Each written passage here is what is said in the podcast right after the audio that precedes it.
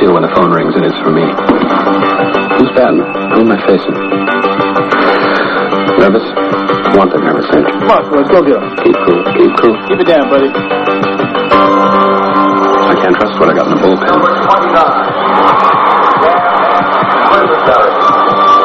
Here goes nothing. Sports Illustrated. Get the feeling.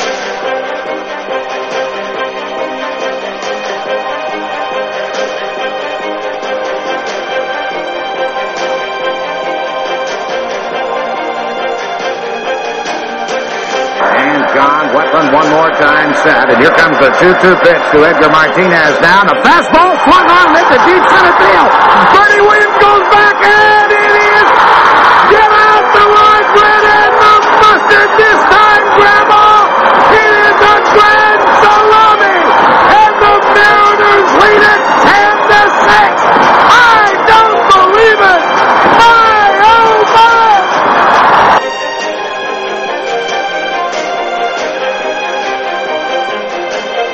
From high atop the Robinson Gearing Studio Complex and straight out of God's country, Pawleys Island, South Carolina, the Let's Talk Baseball Podcast Network proudly presents Backwards K Pod. And now, here's the host of the show, Jake Robinson. Good moment, baseball universe. What is up? Once again, back is the incredible, the pod animal, Jake the Snake Robinson from the Let's Talk Baseball Podcast Network. I'm coming out of Pawleys Island, South Kakalaki, half man, half podcast machine. Back in the Captain Kirk chair, shields down, photons up. Prepare to engage on this week's digital audio program that I call Backwards K Pod, where we collect ball players and their stories. I want to welcome all of you back this week for yet another edition of BKP, as we like to celebrate the uh, you know rich history of baseball through her timeless stories of players and moments that have been woven into the fabric of this beautiful game. Within the past year, I've probably covered almost well 150 years of baseball from the first professional team, the Cincinnati Redlegs, all the way up to the biography of the machine, the iconic Albert Pujols, who just retired last year after reaching and surpassing that uh, 700 home run milestone. And now, I spent my Tuesdays attempting to fill in the, uh, you know, all the spaces in between by hitting the indelible moments that you know, have pretty much been embedded into our baseball conscience. Backwards K Pod is available on all platforms, wherever you listen to your pods Spotify, Google Play, iHeart, Apple, Stitcher, Chromecast, Podbean. I'm all tangled up in the web, brah. Seek, and you shall find. And for my not so tech savvy Gen Xers and boomers, go on over to my website, diamondsnakejake.podbean.com, and you'll have the keys to my vaults of archives there from all the shows that I've done up to this point. I will never charge you for the content here at Backwards K-Pod. No Patreon, no pay-to-play crowdsourcing. I'm just going to roll up my sleeves every Tuesday and come through with that free baseball smoke. You don't want that smoke. And I'm going to keep it consistent like Hammer and Hank, dude. All I need from you, my loyal seamheads, is a donation, free donation, free uh, five-star reviews.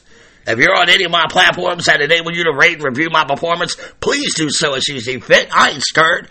These simple things ensure the viability of this show on the search engines. They uh, help me to continue to choose, you know, uh, to chase my broadcasting dream and do the one thing that I know I was born to do, and that's uh, preach the gospel of baseball to the fine people like yourself.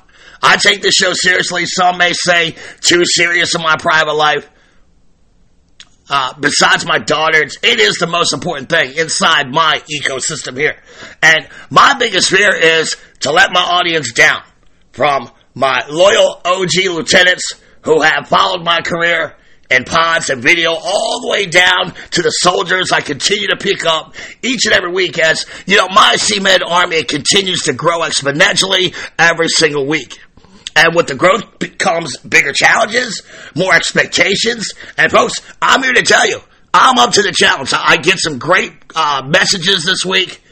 I'm kind of behind on the emails and messages. Sorry if I haven't replied back, but I did get a message, uh, message from Jeremy in Columbus, Ohio, and he basically said that, you know, he loves the show, listens every week at work, he's encouraging me to keep on pushing, but the thing that made me chuckle was when he was telling me he grew up in Wyoming, and he said he still has friends who live there who love baseball, and he promised to, to deliver some listeners to me from the great state of Wyoming. And this goes back to when I took the audience through some of the metrics and stats from my first season on that Joe DiMaggio show, and I was lamenting that while the show is now listened to in what what is now uh, 24 countries worldwide, we just added Israel to the list this week. So, uh, you know, to my Israeli brothers and sisters, I humbly say, Toda Rabba. Thank you, thank you. Hopefully I didn't butcher that. And by all means, pass the gospel of baseball throughout the entire West Bank and beyond. Let's use baseball as a vehicle to get to common ground, find some peace and love in our hearts for one another. Okay. So where was I? So Jeremy sent me this email and he promises to drop the gospel in the great state of Wyoming. And quote, I'm going to bring you those listeners you deserve. Which, bro, right there, powerful words, man. Thank you. And he said that because you know, I was opining how, you know, I'm heard in 25 countries around the globe, yet there's still four states here in the United States that BK, BKP has yet to conquer. I'm about full transparency here. Alaska, Utah, South Dakota, Wyoming. And look, all those states in their own, you know, way, it kind of makes sense, but it does make me like a little silly. I got this narcissist beast that lives inside of me, and it's always been a blessing and a, and a flaw. I have a primal need to consume these last four states, but in some ways, I do find it funny and it keeps me grounded. So, Jeremy, I want to thank you for joining the ranks of my Seamhead Army. I appreciate and applaud your efforts for me. Uh, bring me Wyoming, and I will reward you with riches that will last you three lifetimes. Right? okay, I'm exaggerating. I- will do a bonus pod for you or something. How about that? Uh, these remaining four states, they're going to love me when they get a taste, right? So we just have to kick these doors down in year two and show them what they're missing. And yes, yes, bribes on the table for any of you freaking Seamheads in, the, in a, uh, the form of bonus topics. If you want to bring the heads of these four states on a platter. And I really enjoy interacting with you fans. Got an anonymous anonymous message from a fan in Connecticut they said he's been listening since day one. He turned his boys on to it. They listen every week. They talk about the topics amongst themselves during the week. And it says, quote, this is the greatest baseball podcast show around. Connecticut is in the house. Uh, didn't give me his name, but gave me the love. That's anonymous love. And folks, you, you can't put a, a price tag on that. I'm truly, truly blessed. So, like I said, I don't read all of them on the air, but I, you know, I at least try to respond back. I'm nothing without my good brothers and sisters in the audience, and you know, I'll never lose sight of that. I'll never forget it. You, you, you my beautiful minded Seamheads in this audience. Yeah, you're the very foundation of this empire that I've envisioned since I was a little boy with a mouthful of baseball uh, gum and, and a pocket full of cards. If you want to reach out to me, the email address is backwards, kpod at gmail.com. We're on YouTube, Instagram, Backwards K Pod. Our Twitter handle is at back underscore K underscore podcast. And I'm always on Facebook on the Let's Talk Baseball Podcast Network private group page. And I'm usually there hanging out with my core of OG lieutenants. So, with all that out of the way, I see the catcher is ready to come down. Whoa, that's a great throw down in the second base. Who's that behind that dish? Is that my boy Adley Rockstar? what, what, what? Damn, I can't wait for baseball. It's coming. We're we're inside two weeks now, folks. So, with that amazing throw to second base, it's time to load this runaway freight train that is backwards K-Pod. I'm calling all aboard as we will be taking a trip back to Kansas City in the 1980s to examine the life and times of the Royals' great closer and human being, Dan Quisenberry. Now, I've had some people give me quizzical looks when he was announced on the 2023 schedule shows, a couple guys, you know, flat out asked me, why him? Well, look, I think he's a very undervalued uh, as a pitcher who was a major part of the evolution of the closer position during the 1980s. I also think he's one of the finest human beings to ever be a superstar. He, he was kind, outgoing, witty, intelligent, and he left us way too fucking early. In his autobiography, which I highly suggest, it's called Days Like This, he wrote, It lasted so long. It went so fast. It seems like yesterday. It seems like never just as unique a ball player as we have ever experienced in this beautiful game. From my perspective, there never has been, probably never will be, a superstar status pitcher like Dan Quisenberry ever again. He literally ambushed the baseball scene out of nowhere with his unorthodox right hand submarine delivery right hand batters of the day, they, they had this unenviable task of digging into the box and turning their heads to the left to pick up the pitch that had to appear like it was being thrown by the third baseman's chest instead of, you know, Quiz's hand. He was undrafted, signed on the win by the Royals, but he would be a major catalyst for the first two World Series teams in 1980 and 1985. He would set the major league bar for saves with 45 in 1983. And he would finish with 244 career saves, the second most in Royal history, as well as a stat line that, quite honestly, is similar to Hall of Famer Bruce Sutter. Uh, Quiz had impeccable control. In 1,053 innings pitched, he averaged only 1.4 walks per nine innings. He was born February 7th, 1953. Exactly 70 years ago upon the release of this pod on February 7th, 2023. He revolutionized relief pitching, but he was so much more than a closer, so much more than a baseball player. He was a true funny man. He was a man of faith a veritable quote machine, a poet, a loving husband and father, a loved and cherished teammate, a player rep, a humanitarian, as tenacious a competitor as you will ever find, and he was the inspiration for some really, really kick-ass Royals teams. When he died in 1998 at the unfair age of 45 from brain cancer, Joe Posnanski of the Kansas City Star wrote, he made everyone who knew him feel alive. He continues. People needed to be near him, needed to feel his arm on their shoulder. They needed to tell him a story. They needed to hear the wild hunches and the beautiful thoughts that clattered around in that amazing mind of his. Even now, 24, uh, 25 years after Quiz was taken from the baseball universe, he is sorely missed by former teammates as well as the Royals' uh, faithful fans from that era. Kansas City Hall of Fame third baseman George Brett on his former teammate. Dan never took credit for saves, but he always took the blame for losses, regardless of what happened. Brett continues on to say, about a month before he passed, I went and had lunch at his house with him. He knew he was going to lose this battle for his life. I sat and I looked at him and I said aloud, you know, why you? Why you? And Quiz looks me in the eye and he says, why not me? I can handle this. And to this day, George will never forget that last lunch that he had with his friend, nor that conversation. When Quisenberry was at his ultimate peak, Royal bullpen coaches can recall picking up the bullpen phone over 100 times a year, hanging up and commanding the Australian to get up. And they called him the Australian in the bully because that unorthodox sub- submarine uh, d- delivery from down under. But he actually came from Santa Monica, California.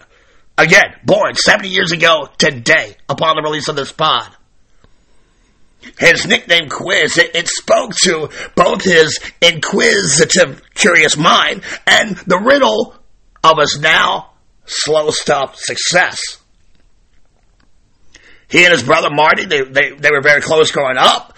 Their parents, Roberta and John, divorced when Dan was seven years old. His single mother worked crazy hours to keep the family going. And Dan and Marty, they pretty much had Pool in the house to themselves. And, you know, the Quisenberry unit, it ran through a plethora of babysitters at this time who just simply couldn't hang with these two overactive uh, Quisenberry boys. Now, eventually, Roberta would fall in love and remarry a man named Al Miola. And he had, you know, he instilled a little discipline in these boys with a well-targeted foot in the ass that would have made Red Foreman proud. And Dan recalls he, he used to make us do chores around the house all the times. And, you know, sometimes we would get a little sassy with him and, you know, we needed to be spanked. The brothers grew to love Art, though. He, uh, he uh, encouraged the boys to go out and play baseball. And that basically saved them from the ballroom dancing embarrassment classes that uh, the mother Roberta had intended to enroll them in. And while the brothers never played on the same organized team together, the Quisenberry boys were always competing against one another in the front yard or in the living room with the Strat-O-Matic baseball game. And they've both been bitten by the baseball bug by now, and it brought these two already close brothers even closer together. They were going to play baseball at Costa Mesa High. His brother Marty was considered the superior athlete of the two. And he was a submarine pitcher long before Dan adopted that delivery. Dan was more, uh, you know, almost a sidearm pitcher at this point. Marty went on to play at the Orange Coast Community College and Southern California College, where he was scouted by the Kansas City Royals, but Marty blew out his arm, and he would abandon baseball for the ministry. And I do find it ironic that, you know, Dan was not drafted, but his brother nearly is by the team that he winds up playing for, the Kansas City Royals. Dan followed in his big bro's footsteps. He went to Orange Coast. He wins the team MVP in 1973. That's his sophomore season. And it was there that Ben Hines, the baseball coach for La Verne College, recruited Quiz. And Dan was always a little quirky for a right-hander, and he had a restless mind and while attending classes at La Verne, he kept switching majors. He went from business major to religion to sociology to psychology to history. But probably the biggest college payoff, it came when he took up a square dancing class. Coach Hines was a big believer of balance and footwork on the diamond, so Quiz enrolled at the behest of his uh, baseball coach here and it was there that Dan was instantly smitten when he met Janie Howard, his soulmate and the love of his life. On the ball field, Quiz was considered to be a hothead. Winning was the only option. And, you know, for me, that's just a crazy thing to imagine because he never showed those instincts in the majors that I can remember. But eventually, you know, he began to season and mature, and he became a much more composed player with poise. And he was once asked, What made you calm down from the beginning of that first year? And he quickly replied, Janie and Christianity. In his first two seasons at La Verne, he was exceptional, going 12 and 2 in his first season. His junior year, and in uh, his senior campaign, he goes 19 and 7. During that senior year, he pitched a uh, rubber arm total of 194 innings pitched, and he made the NAIA All American team. Now, unfortunately, all those innings, they took some bite off his fastball, and it lowered his delivery to a sidearm window. And Quiz recollects how, you know, no scouts were banging his door down to give him a shot even after those two superior seasons. And Coach Hines, one of Quiz's first loyal believers, he calls Rosie Gilhousen, the same Royal Scout that had looked at his older brother Marty just a few years ago. And he asked Rosie, uh, would you be interested in Marty Quisenberry's little brother? And Gil Gilhousen says, sure, man, I, I got an open roster on the uh, Class A Waterloo team in Iowa, but here's the thing. He got to be in my house within the hour. So upon hearing this, Dan runs out of his coach's house. He jumps in his battered down shitbox gremlin, and he begins racing down the streets of Santa Ana to begin his major league destiny. Upon meeting the Royal Scout, he was signed to a $500 a month contract and $500 in 1974 and has the purchasing power of around $2,400 in the 2023 economy. On June 27th, I'm sorry, 22nd, 1975, Quiz had a most memorable debut to his professional baseball career when he was formally baptized in a church in Waterloo in the morning. And then that afternoon, he twirled a seven inning complete game victory. His first and only game he would ever start in the minors or majors.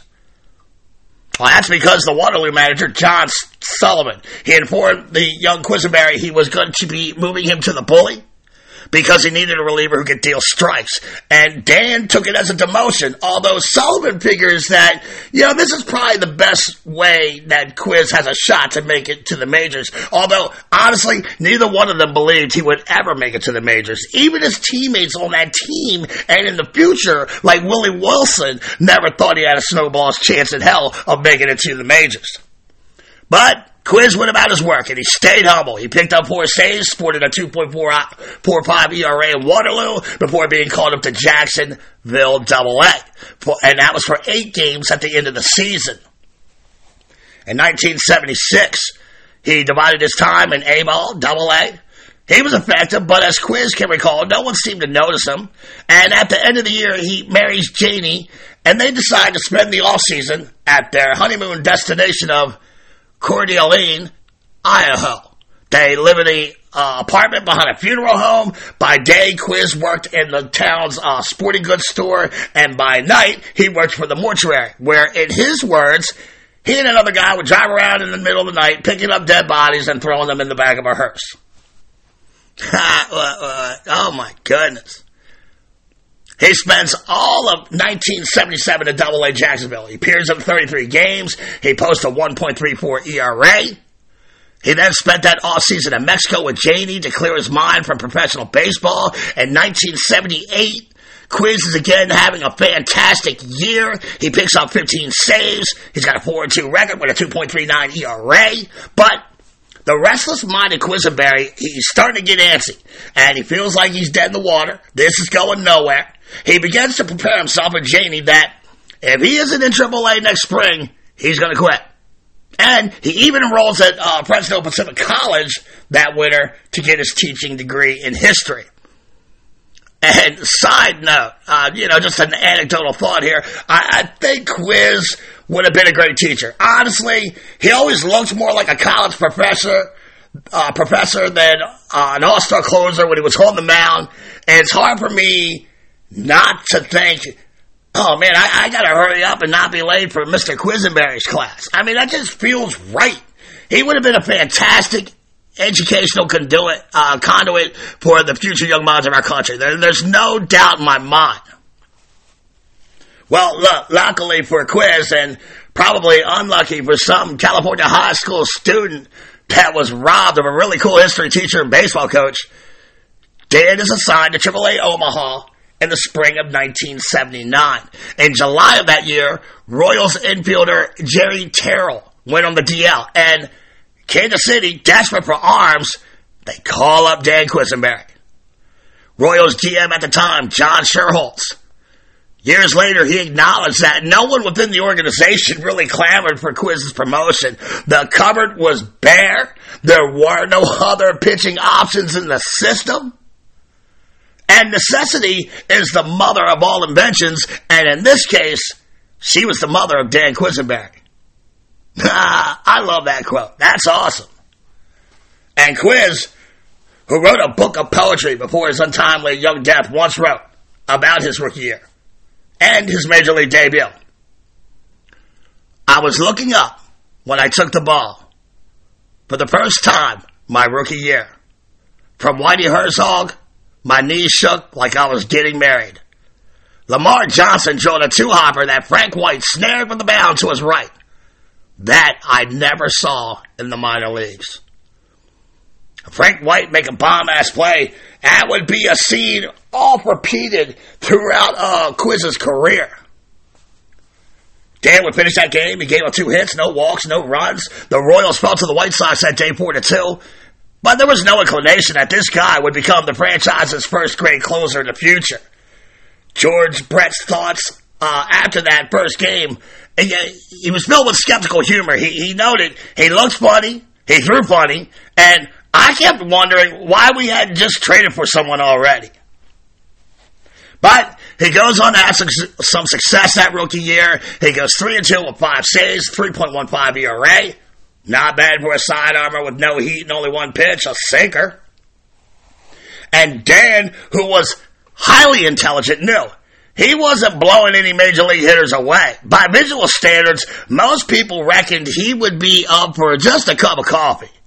Quisenberry thrived on that challenge of having to prove himself, though, and, and it became a way of life for him. That first season, he used that as his fuel, and he never saw it as a detriment. In 1980, something happened that changed Quiz's baseball career forever.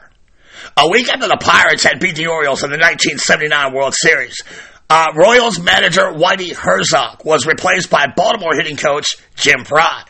And we've talked about that insane World Series when the Pirates roared back from a three games to one deficit to snatch the series from Baltimore in seven games.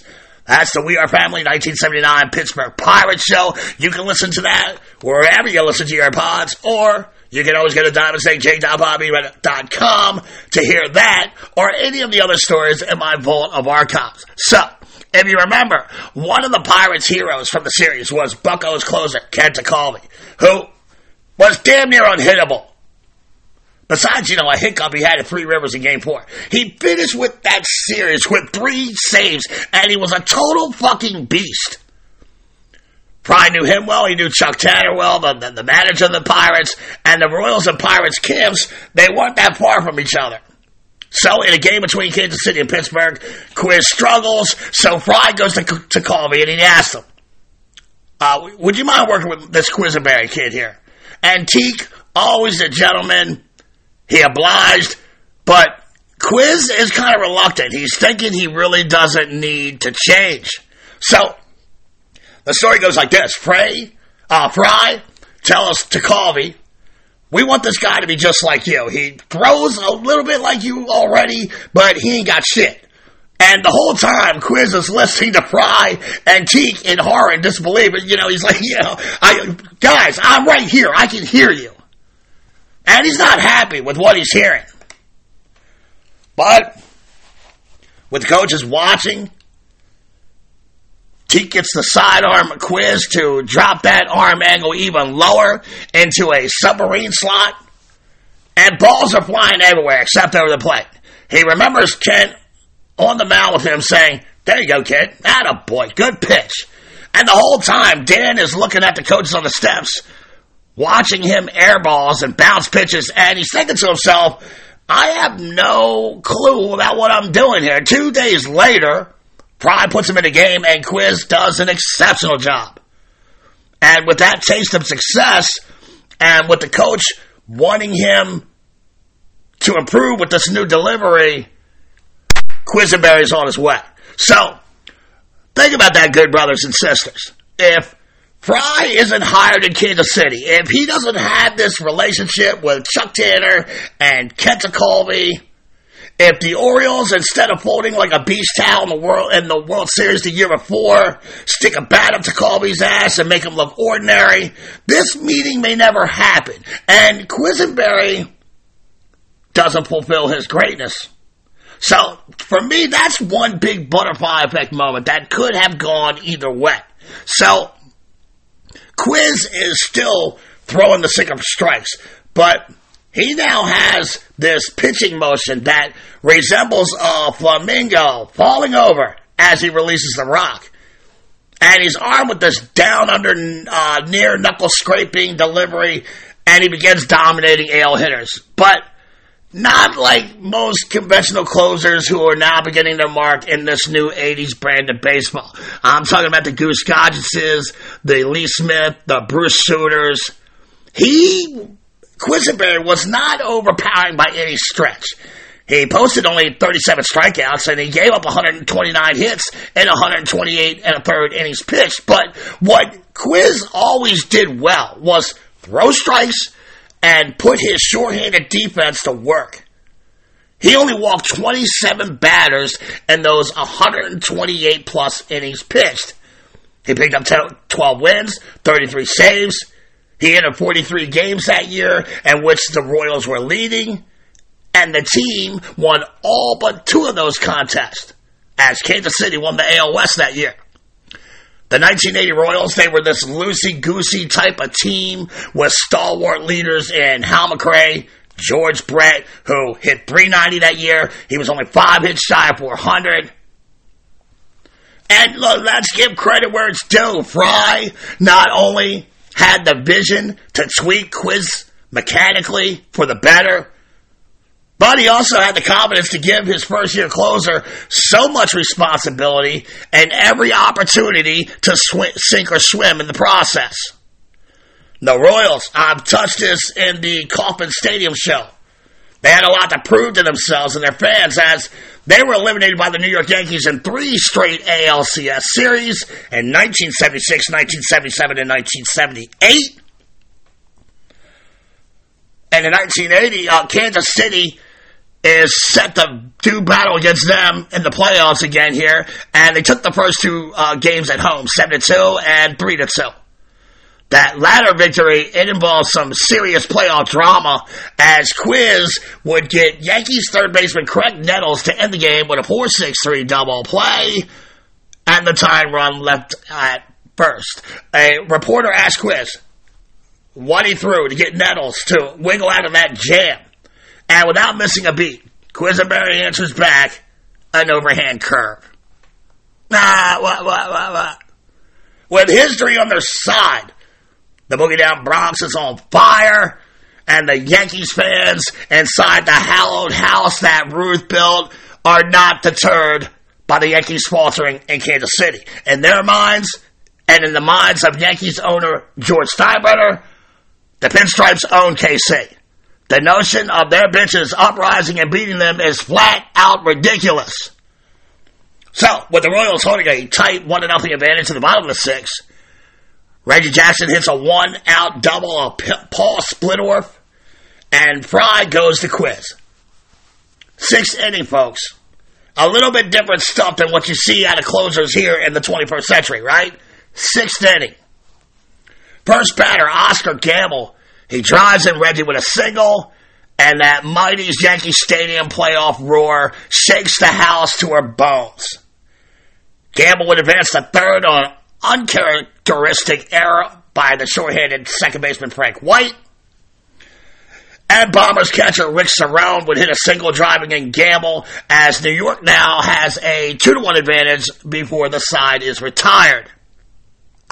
In the top half of the seventh, Yankees pitcher Tommy John, he labors, giving up two out double to speedy center fielder Willie Wilson. The Yankees get the bowling for the goose, Rich Gossage. As New York has to feel like we got these dudes right where we want them. With the guy we want on the mound. Now, surprisingly, UL Washington, with his trademark uh, toothpick protruding from his mouth between Clint's teeth, he wraps a single. And here we go, striding to the plate, is the one guy in the lineup who was not intimidated by the Yankees. He's been demoralized and beaten to a pulp by them through the years, but he is not intimidated. In fact, he wants to be the guy who looks George and his team in the eye when he stabs him in the gut. As I like to say, someone's going to be paying off these goddamn receipts in full tonight. First pitch, Goose rears back. Bring some grade A smoke to the dish. First pitch, bang! That beautiful George Brett swing, the balance, the mechanics, the raw power with the smoothest of swings. I mean, it's like almost butter, baby. It is high. It is far. It is gone. See ya. Third deck, right field, Yankee Stadium. And look, I remember like it was yesterday. You, you probably do too if you're a Seamhead uh, in my age range. What you might not remember is how Quiz shut the Bombers down after coming in in the sixth. After that shaky six that saw Quiz get put up against the ropes, he came out in the seventh, firing on all cylinders, shutting down the Yanks for an easy one, two, three inning. In the eighth, he surrendered a leadoff triple to Bob Watson, and then uncharacteristically, Quisenberry walks the next two guys, but with the bases loaded, no outs, game three, possible clinch game, eighth inning. Quiz gets Cerone to line drive into a double play, six to four forcing Watson to hold his ground at third, and then he gets Jim Spencer to beat a ball into the ground for the inning-ending ground out. And with two outs in the bottom of the ninth, he called Willie Randolph with a backwards K-pod on a 3-2 count with his out pitch, that sinker, sending the Kansas City Royals to their first World Series franchise in franchise history. Now, unfortunately, the Magic faded in a series that featured two teams looking for the first World Series championship in team history. The Philadelphia Phillies and the Royals uh, probably leaned on Quiz a little too much in hindsight, uh, calling his number in all six games, and even Phillies' first baseman Pete Rose quipped, you know, Jim Frey is giving us the World Series by letting us look at Quisenberry's delivery so much. Dan's last two games in the 1980 series, uh, I'm sorry, he lost two games in the 1980 World Series as the Phillies were celebrating their series win. Quiz stood by his locker, answering questions from the porter, reporters and accepting the blame for the series loss. Like he told Brett in their last lunch together, I can handle this. The Royals would avenge the loss somewhat on, t- on, on the TV game show Family Feud in the off season when they beat the Phillies. The interaction between Richard Dawson and Quiz is classic as their banner pretty much stole the show. The Quiz once explained that humor is a lot like a sinker. If I try to force my sinker, it don't do nothing. No velocity, no sink. Same with humor. The 1981 season, it started off rocky. Dan was unhappy about his ongoing contract negotiations. The team played so bad it cost Jim Frey his job. And with a player strike on the horizon, Quiz was challenged by his responsibilities of being a union player rep, a new father, and the closer for the defending AL champs. And he would actually lose his closer role in the beginning of that season due to his ineffectiveness. When the 1981 strike goes down, the Royals are a mediocre 20 and 30. And fortunately for KC, when the season reserve, uh, reserve, resumed, the slate was cleaned off as the league countered the work stoppage by splitting the season into two halves. After starting the second half playing 500 ball at 10 and 10, the Royals fired Jim Frey. They replaced him with Dick Howser. On August 31st, they won the uh, the second half AL West with a 30 and 23 record. And by the middle of the second half, Quiz regained his brilliance and reclaimed his closer role by finding a delivery in his fall, as he would so succinctly put it. However, the first half uh, AL champs, the Oakland A's, they would sweep the Royals in the best of five division series with Quiz only getting one inning of work, a clean ninth inning in game two. He again led the AL in saves in 1982 with 35. But the Royals struggled all year with drug scandals, primarily with Willie Mays Aikens and Willie Wilson. And folks, I've covered this plenty here at BKP, most prominently with the drug trials of 1985 show that we did here. And I also have a sit down interview I did with Willie Mays Aikens, who was sentenced to 20 years in prison for possession and distribution of cocaine, as well as firearm charges. And that interview is on the Backwards K Pod YouTube channel. And let me tell you, that guy's got a story to tell. I came away from that interview with my face melted off by his honesty and transparency. And you should check that out. My one on one interview with former slugging Royals first baseman Willie Mays Aikens on the Backwards K Pod YouTube channel. But I digress. even though this team had challenges along the way. Quiz solidified himself as one of the elite closers in the bigs. He was no longer like this no- novelty act and a funky delivery guy. He was no longer considered a fluke. The scouting reports are going around and they say that Quisenberry can get ready fast with a resilient arm. He can go every single day. His above average fielding skills and plays well with his sinker. He can pitch more than two full innings if need be, and his repertoire of pitches has expanded from just a sinker to now a slider, a circle change, and a slow moving knuckleball he discovered while barnstorming Japan during the off season. Quisenberry and his beautiful wife, uh, I'm sorry, Quisenberry and his uh, beautiful mind, well, he was playing chess while the AL betters, you know, they're, they're helpless in the box. They're guessing. They're caught playing checkers. And Quiz and this magnificent brain of his. I mean, he was. He was. He was a metrics and analytics nerd long before it became hip to be square. He kept detailed reports after every game he pitched, you know, against every opposing and he always kept a record of it. He believed in numbers and batters' tendencies and all that hard work and study. It must have paid off because in 1983, he had probably the best season of his career. In fact, let's take a look at Quiz's dominant 1983 stats. Okay, so first things first. Quiz had a 5.5 WAR as opposed to White Sox pitcher LaMarr Hoyt's 3.7, who wound up as the 1983 AL Cy Young winner. The Sox won the West by 20 games that year over a second place Kansas City Royals, and you know that weighed heavily in a lot of the award voting back then. I'm not saying you should have won the Cy Young that year. That's for you to decide. But in retrospect, here in the analytics age, that is quite a difference of war there, 5.5 to 3.7. Quiz finished second that year in Cy Young voting, fifth in AL MVP voting, and he made the American League All-Star team.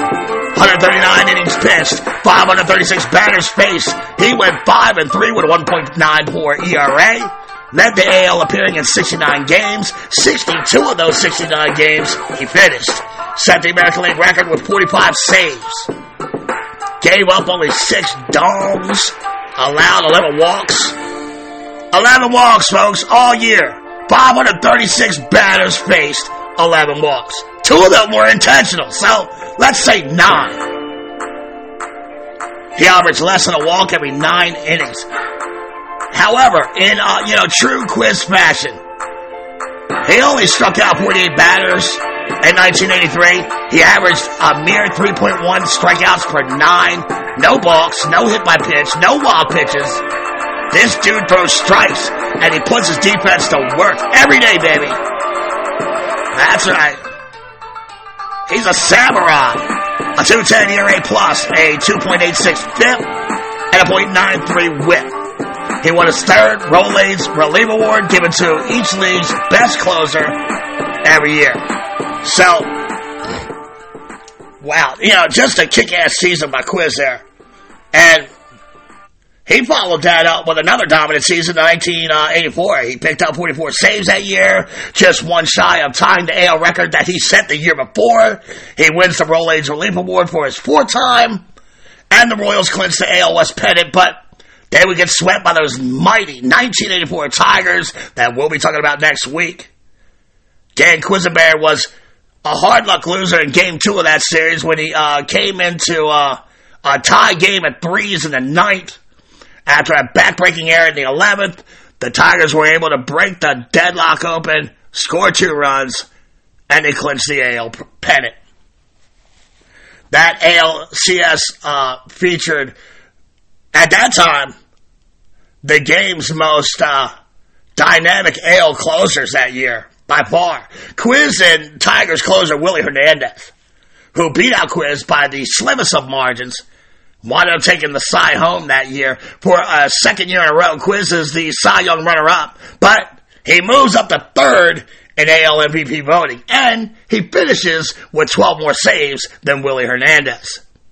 The 1985 season just starts off with a bang when it's announced that owner Avron Fogelman announces he's going to sign Quiz, Frank White, and Willie Wilson to a lifetime contract, and it's tied to his real estate holdings. So it doesn't work out in the end, but there's reason to be excited to, on this day. The Royals went down to the wire to win the AL West that year. Quiz led the league with 37 sl- saves to lead the league for that uh, fourth consecutive year, but he did blow 12. And he was getting the sense that Dick Howser was beginning to lose faith in him uh, especially after he stumbled in game two of the ALCS versus Toronto. But he did get the final outs of game six and seven to propel Kansas City into the I-70 Show Me State World Series showdown with the St. Louis Cardinals and former Royals manager Whitey Herzog. And much like the ALCS series versus the Blue Jays, the Royals dug themselves into a hole, losing the first game at home in game three, Bret Saberhagen put the Royals on his back with a 6 to 1 complete game victory. And I covered this series in the history of uh, Kauffman show. We went into it pretty deep, so you can check that out there. I'm just going to give you the clip notes here this week. Uh, Cards pitcher John Tudor, he put the Royals in check with a five-hit shutout to game four. And that puts the Royals on the brink of elimination here and putting them in the position where they need to win three straight elimination games. Now, thankfully, Kansas City pitcher Danny Jackson, he answers with a five hitter for a six to one Royals victory in game five, sending the series back to Kansas City. And of course, game six will go down in history as one of the most egregious umpire miscalls in World Series history with the Cards clinging to a one to nothing lead in the ninth inning in Game Six in a season in which St. Louis hadn't coughed up a ninth inning lead all year. Royals outfielder uh, Jorge Orta. He hits a routine ground ball to first baseman Jack Clark, who fields it cleanly, underhands it to Cards closer Todd Worrell, who was racing to cover the bag. Umpire Don Denkinger calls Orta safe, even though replays showed that he was clearly out. And that game changing call opened the floodgates, but it would eventually end with Cardinal, uh, former Cardinal Dane Iorg singling home the tying run and, and winning run for the 2 to 1 season saving victory. And Quiz would pick up the save in that game. Now, Game 7 was 11 up and blowout by Kansas City behind the bat of Darryl Motley and his three ribbies and the dominant filth that Saberhagen was bringing that night. And again, I covered this at the uh, Kauffman Stadium show, and there's even a real cool interview with George Brett, who tells us that he tells Saberhagen, uh, when he gets this last out, make sure I'm the first person to shake your hand. And it's really cool stuff. You can find that on all platforms or at diamondsnakejake.podbean.com. And that's the history of Kauffman Stadium. For a quiz, the biggest thrill of being a world champion was receiving a call from President Reagan, who personally congratulated him when the world champion Royals visited the Rose Garden at the White House four days later, the president said that you've proven to America what a never say die spirit can do. And he also uh, personally apologized to Quiz for calling him Jim. To which the closer replied, That's okay, Don. The 1986 Royals, they suffered a World Series hangover, and even though Quisenberry was pitching well, the team now had a closer by committee trio of arms that included Dan, uh, Bud Black, Steve Farr, but the bottom fell out when manager Dick Howser was diagnosed with a brain tumor. Uh, this came after he was feeling sick. He was having a hard time conveying signals from the dugout. Well, he would go on represent the American League at the All-Star game as the manager. He led the AL to a 3 2 victory, and that would be the last ball game that Dick Howser would ever manage. The Royals hired Mark Ferraro to replace him, and they limped to the finish line with a 78 and 86 record. The introspective uh, quiz, who would eventually meet the same fate as his skipper years later, he gave his take on seeing his manager fade away in the baseball universe. I was looking up when Dick Howser told us he couldn't manage us anymore. Go on without him. More to life than playing baseball. He died that summer. We froze and played like statues. After recovering from the brain surgery, Howard, uh, Howser did attempt to come back at Fort Myers spring training camp. He sadly had to admit to himself, to the team, he was just too weak to continue on. And here was Dan's final ode to Dick Howser. The small man who fought big now looked us in the eye. Just a man who no longer talked of winning, but hinted at life beyond. Champagne. Billy Gardner was hired to replace him, but he couldn't. Honestly, no one probably could have at that time. Howser died June 17, 1987, at St. Luke's Hospital at the age of 51. Gardner was replaced by Quiz's former battery mate, John Wathan, who provided a little spark, but the team finished second to the Twins. The Royals era was fading into the sands of time, and Quiz began to read the writing on the wall.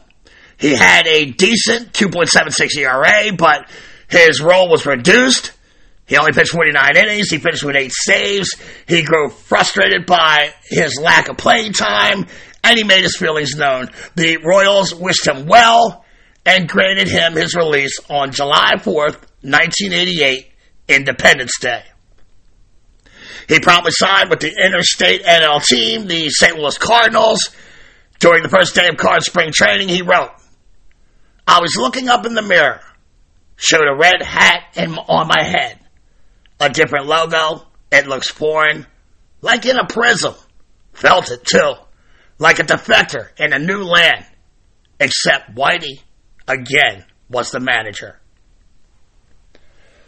And initially, Quiz was excited to go to the AL. He, he re- reunited with his old manager, Whitey Herzog, who was basically the first skipper to ever have faith in him. He also drew inspiration from his old mentor, Kent Tekulve, who fell out of favor in Pittsburgh, only to rebound with the Philadelphia Phillies. And that gave him hope that he could follow suit and do the same thing that Teke did. He made 38 appearances with St. Louis in 1988, but the results weren't pretty. He had a bowling shoe ugly 6.16 ERA, but the Cards brought him back the next year, and he did fairly well, saving six games with a 2.64 ERA. He also got his first and only hit of his Major League Baseball career with an RBI single of Dodgers pitcher Tim Belcher on July 6th. But Quiz knew he was at the end of the line. He was contently preparing to walk away and raise his two children.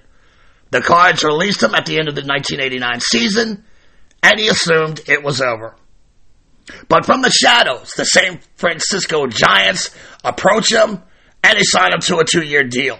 Larry Stone from the San Francisco Examiner, he asked Quiz, what do you have to offer to the, to the Giants at this point in your career? And on cue, Quisenberry replies, I can pitch any time in the game. I don't get riled. I throw strikes. I get guys out. I know, I know how to get along in the clubhouse. I know how to help young kids. Let's see. I throw 100 miles per hour. I hit home runs. I steal bags. You choose. Which one applies? And it all sounded good, but the Giants and Quiz, they quickly realized the game was telling him it's over. He pitched in only five games for the first time in his career. The arm hurt. His last appearance, it came in a 13 3 blowout loss to the San Diego Padres on April 23rd, 1990. He came in just to get one out in the second. With the Giants already down 5 nothing, he breezed through the third with no worries, and then he got hammered for three runs in the fourth. And that was enough for Quiz. It wasn't fun anymore. His run was over.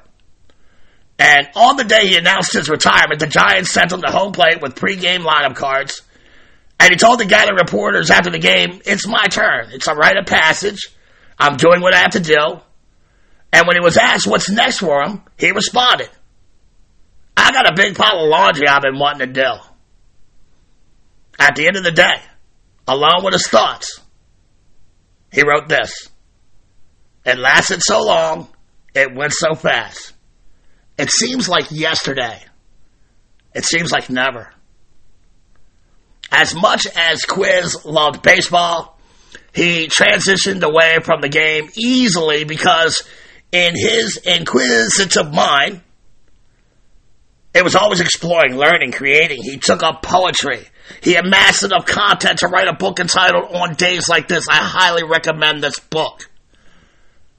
His baseball poems are the uh, under the heading covering first, and his poems about life are under the stuff that could be true.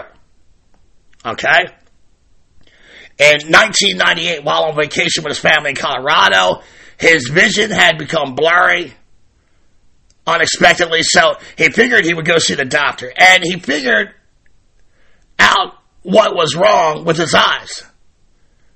He was shocked when the doctors came back saying that they had found a grade 4 malignant astrocytoma in his brain, which is, I mean, the most deadly of the deadly. Soon thereafter, he had surgery to remove the tumor. He gave a press conference with his soulmate Janie by his side. He used humor to keep everyone at ease. But there was no denying the utter hopelessness felt when the news broke. The link to former manager Dick Howser, as well as the four players from the 1980 postseason who died from brain cancer Bobby Murcer, Johnny Oates, Tug McGraw, John Vukovich. And he told reporters that Howser was a feisty man. And then he became this mellow guy who would now say things like, don't worry about that on the field stuff. Just do your best, and the winning and losing will take care of itself. And for Quiz, it was strange to hear that from this type A leader with standards. But he also said, now as I sit here, I know exactly what he means. It's like getting new eyes. So in a way, it's a gift. And the piece is incredible. I mean, just in a ways, amazing way, this guy looks at things. On May 30th, the Royals inducted Dan Quisenberry into the Team Hall of Fame. He literally had to be coaxed into coming out to Kauffman that day in celebration of him before a game with the A's as he and Jane circled the stadium of 30,000 ravenous fans and a red Corvette. The fans and players from both teams, they showed the two appreciative tears and cheers of love as Quiz sat there in his shaved head smiling. He says, wow. It's been a long time since I had a good year. And though his vision had diminished and his bald head it bore the evidence of this prince of a man battling for his life, his mind was as sharp as ever at the ensuing press conference. A reporter asked him, Is there a lesson in all this? And Quisenberry thought for a few seconds, and he asked the reporter to define this. He then fades off the question because he doesn't want to sound all cliche, right? He's a little better than that. So later, another reporter asked him about his accomplishments, and he says, I don't think about those things. I needed so much help. I needed a great wife. I needed Willie Wilson in center field. I needed a great second baseman, and God gave me Frank White. And then quiz. He turns to, to the reporter that he kind of shook off the question from earlier. And you can tell that he was still thinking about that question and how to respond. And you can see that Quisenberry spirit that George Brett spoke of in the beginning. How he never accepts saves and he only blames himself for losses.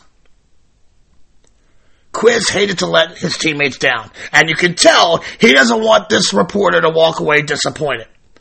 So after eloquent, eloquently, uh, eloquently stating all the things that he needed in this world to ensure his success, he centers himself and he focuses on the reporter clearly through his bad vision, and he says, "We all need each other. That is the lesson." Dan Quisenberry died surrounded by his loving family at the age of 45 years old in his home in Leawood, Kansas on September 30th, 1998. He is buried at Mount Moriah Cemetery in Kansas City. And I can only imagine him surrounded by his loved ones in the end as he looked into their faces and their tears streaming down their cheeks. Quisenberry, who was always thoughtful of others and their feelings, he must have thought to himself, please don't cry for me, guys. I can handle it. Happy 70th birthday, Mr. Quisenberry. You are missed, and time will not dim the glory of your deeds. And look, that, my seamhead friends, is the story of Dan Quisenberry. Before we get out of here, I want to take a look at his career stats of this wonderful human being who also happened to pitch. so that's it. Let's let's get a final look see here. Daniel Raymond Quisenberry, born in Santa Monica, California on February 7th, 1953. 70 years ago today, upon the release of this week's show. Happy birthday, Quiz. Made his Major League Baseball debut July 8th, 1979, at the age of 26 versus the White Sox. Two and two thirds innings pitched, two hits, zero strikeouts, zero walks, zero runs, and a 4-2 loss. His last game came on April 23rd, 1990 against the San Diego Padres. He went two and a third, gave up four hits, zero strikeouts, one walk, and four earned runs in a blowout loss. He had a career WAR of 24.6, a lifetime record of 54 and 46 with a 2.676 ERA, 4,247 major league batters faced. He appeared in 674 games, 244 career saves, he became only the fifth closer upon his retirement to have over 200 saves. 1,043 and a third innings pitched. 1,064 hits allowed. 356 runs surrendered. 320 of those runs were earned. Uh, 59 home runs allowed, so check this out. 4,275 for batters faced and over 1,000 innings pitched. Quiz only walked 162 batters in his 12 year career. And check it out 70 of those were intentional. So, really, he walked around 88 batters in his career unintentionally. And he averaged about 60 walks for every 162 games. You fucking kidding me? And that comes out to about 1.4 every nine innings. He had this amazing, uncanny control for such an unusual delivery. Three-time American League All-Star representative, five-time Rolaids Relief Award winner. He was in the top five for AL Cy Young five times, four times in top ten voting for American League MVP. 379 career strikeouts. Not a big strikeout pitcher. You know, not one of these big power arm closers like the ones, you know, we've seen that role since quiz. He, he only averaged about 38 strikeouts in a 162 game season, four wild pitches his whole career, a 146 ERA plus, most impressive, a 3.24 FIP, and a 1.18 WHIP. He was a rubber arm extraordinaire. He could go multiple innings virtually every day, and he was a charter member of a group of closers in the 1980s who would change that bully role forever. Happy 70th birthday, Mr. Dan Quisenberry. So, look, folks, I think I'm going to cut right there. I, am so glad that uh, you guys can hang out with me in my sandbox this week, build a couple sandcastles. I hope you enjoyed hearing Quiz's story as much as I enjoyed telling it. Uh, just a guy I was always fascinated with, and truly one of the best human beings of my generation to ever lace up a pair of cleats. So, with Dan Quisenberry now added to my collection of ball players, I chop off the head of our baseball hydra, only to see two more baseball topics appear in its place. I now turn my steely eye to next week's topic, one of the biggest forces of nature um, baseball team in my lifetime. A team that I feel like it doesn't get remembered enough. I'm talking about the Bless You Boys 1984 Detroit Tigers, the team that started the season 35 and 5. They never looked back. And they basically, you know, they just bullied teams along the way to a World Series championship. I mean, it, it, it was incredible. And I can't wait. One of the most single most dominant single season teams ever. I mean, the 1984 Bless You Boys Detroit Tigers. We're going to get all into that business next week. But look, that's another pod for another story here at Backwards K-Pod, where we collect ball players and their stories. Parents, if you see your kid sitting on the couch like a bored AF, by all means, take him or her outside and play a game of catch. Thank y'all for coming out. God bless and win the day. And like my boy Shea Hillenbrand told me in our one-on-one interview a couple months ago, you go to hell, Lady Petty. See you next week, Seamheads. I love you guys. Peace.